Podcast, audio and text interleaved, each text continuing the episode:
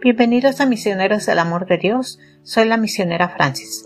Hoy vamos a hablar de la constancia de seguir a Dios y los beneficios que nos trae al seguirlo. Constante significa que tiene constancia, que tiene firmeza de ánimo, sinónimo de tenaz, perseverante, persistente, firme, insistente, deshonero y empeñoso. Ahora mis hermanos, los invito a que se sienten en un lugar cómodo espalda recta, hombros relajados, respirar profundamente por la nariz y exhalar por la boca. Una vez más respiremos. Sienta cómo su cuerpo se va relajando. Pedimos al Espíritu Santo que nos conecte con nuestro Padre Celestial, nuestro Creador, que Él mejor que nadie sabe cómo nos encontramos cómo nos sentimos, así como también Él sabe qué es lo más benéfico para nosotros que para Él. A Dios le gusta encontrarse con cada uno de nosotros.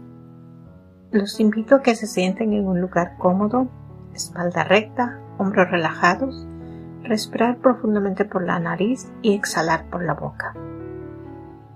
Una vez más, respiremos Sienta cómo su cuerpo se va relajando. Pedimos al Espíritu Santo que nos conecte con nuestro Padre Celestial, nuestro Creador, que Él mejor que nadie sabe cómo nos encontramos, cómo nos sentimos, así como también Él sabe qué es lo más benéfico para cada uno de nosotros que para Él. A Dios le gusta encontrarse con cada uno de nosotros pues es su mayor anhelo. No porque lo merezcamos, sino porque nos ama y quiere que confiemos en Él 100%, sentir su amor y estar con Él. Pues solo Dios nos da la paz que necesitamos, pues sana nuestras heridas, cura nuestras enfermedades. A Dios le gusta encontrarse con cada uno de nosotros, pues es su mayor anhelo no porque lo merezcamos, sino porque nos ama y quiere. Quiere que confiemos en Él 100%, pues solo Dios nos da la paz que necesitamos. Sana nuestras enfermedades, cura nuestras heridas y nos da la seguridad, también la fuerza que necesitamos para seguir adelante. Pero eso sí, tomados de su mano. Seguir a Dios constantemente es un regalo de Dios que nos da a cada uno de sus hijos. Tristemente, no todos lo aceptamos. Primera de Corintios, capítulo 15, versículo 8, dice, Así pues, hermanos míos, amados, manténganse firmes, inconmovibles, progresando siempre en la obra del Señor, conscientes de que su trabajo no es en vano en Él un ejemplo. El sembrar flores de alelía, primero se prepara la tierra, se siembra la semilla. Esperamos que germine la planta para poderla fertilizar, regarla y esperar que crezca la planta hasta que esté lista para dar sus flores hermosas con ese perfume inigualable. Todo es un proceso de estar conscientes que requiere un cuidado constantemente y a su tiempo disfrutaremos las flores y el perfume si Dios quiere. Porque cuando uno cosecha, la naturaleza nos puede dar sorpresas que no estaban en nuestros planes. Por ejemplo, un granizo o una plaga que destruye las plantas. Pero recordemos que nuestro trabajo no es en vano en el Señor. Hermanos, tenemos problemas, ya sea enfermedades en la familia, despido de trabajo, o quizá luto por un familiar cercano o lejano que pasó a la vida eterna.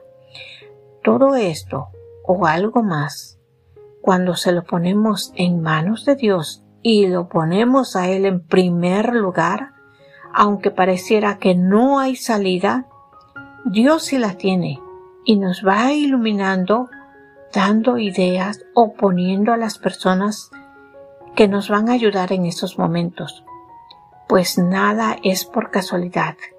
Y esto lo podemos ver y entender si seguimos constantemente a Dios y haciendo lo que Dios nos manda cada día. Mateo capítulo 6 versículo 3, 30 al 34 dice, Si así viste Dios a la hierba que hoy está en el campo y mañana es arrojada al horno, ¿no hará mucho más por ustedes, gente de poca fe? Así que no se preocupen diciendo, ¿qué comeremos? ¿O qué beberemos? ¿O con qué nos vestiremos? Los paganos andan tras todas esas cosas, pero su Padre Celestial sabe que ustedes las necesitan. Más bien, busquen primeramente el reino de Dios y su justicia. Entonces todas estas cosas les darán les serán añadidas. Por lo tanto, no se preocupen por el mañana, el cual tendrá sus propios afanes. Cada día tiene ya sus problemas. Porque si nos preocupamos de sus planes de Dios, Él se preocupa de los nuestros, de nuestros planes. Otro ejemplo, un arquitecto con el pensamiento no va a construir un edificio, necesita planear primero. Si lo hace con Dios, mucho mejor.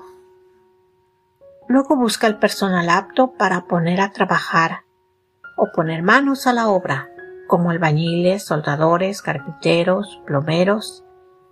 Después de un tiempo de haber trabajado con paciencia y perseverancia, el arquitecto junto con su equipo mirarán su obra terminada llenos de satisfacción. Segunda de Tesalonicenses capítulo 2 versículo 15 dice, Así pues, hermanos, manténganse firmes y conserven las tradiciones que han aprendido de nosotros de viva voz o por carta. Es importante ser constantes para mantener la fe y seguir creciendo espiritualmente porque si no nos mantenemos firmes y no conservamos las tradiciones que hemos aprendido de viva voz o por carta, vamos perdiendo nuestra fe o cambiando de nuestra vamos cambiando de religión y va o vamos a otra iglesia que no nos dan ah, dulces o alegrones o estás bien. No, no hermanos. Segunda de Tesalonicenses capítulo 3 versículo 13 dice, Ustedes hermanos, no se cansen de hacer el bien. No nos cansemos hermanos de seguir a Dios y darle su primer lugar, independientemente de las circunstancias en las que nos encontremos. Seguir realizando lo que nos toca hacer con gran empeño y entusiasmo constantemente hasta que Dios lo quiera para recibir las promesas que Él nos ofrece, si hacemos su voluntad. Ahora, mis hermanos, los invito a que mediten si alguna vez ha sido impaciente por no ver el resultado tan rápido como esperábamos, o que se ha sentido frustrado y su mente le ha dicho, ¿tanto tiempo? ¿Hasta cuándo? Pero Dios, en silencio, está a su lado y verá su resultado.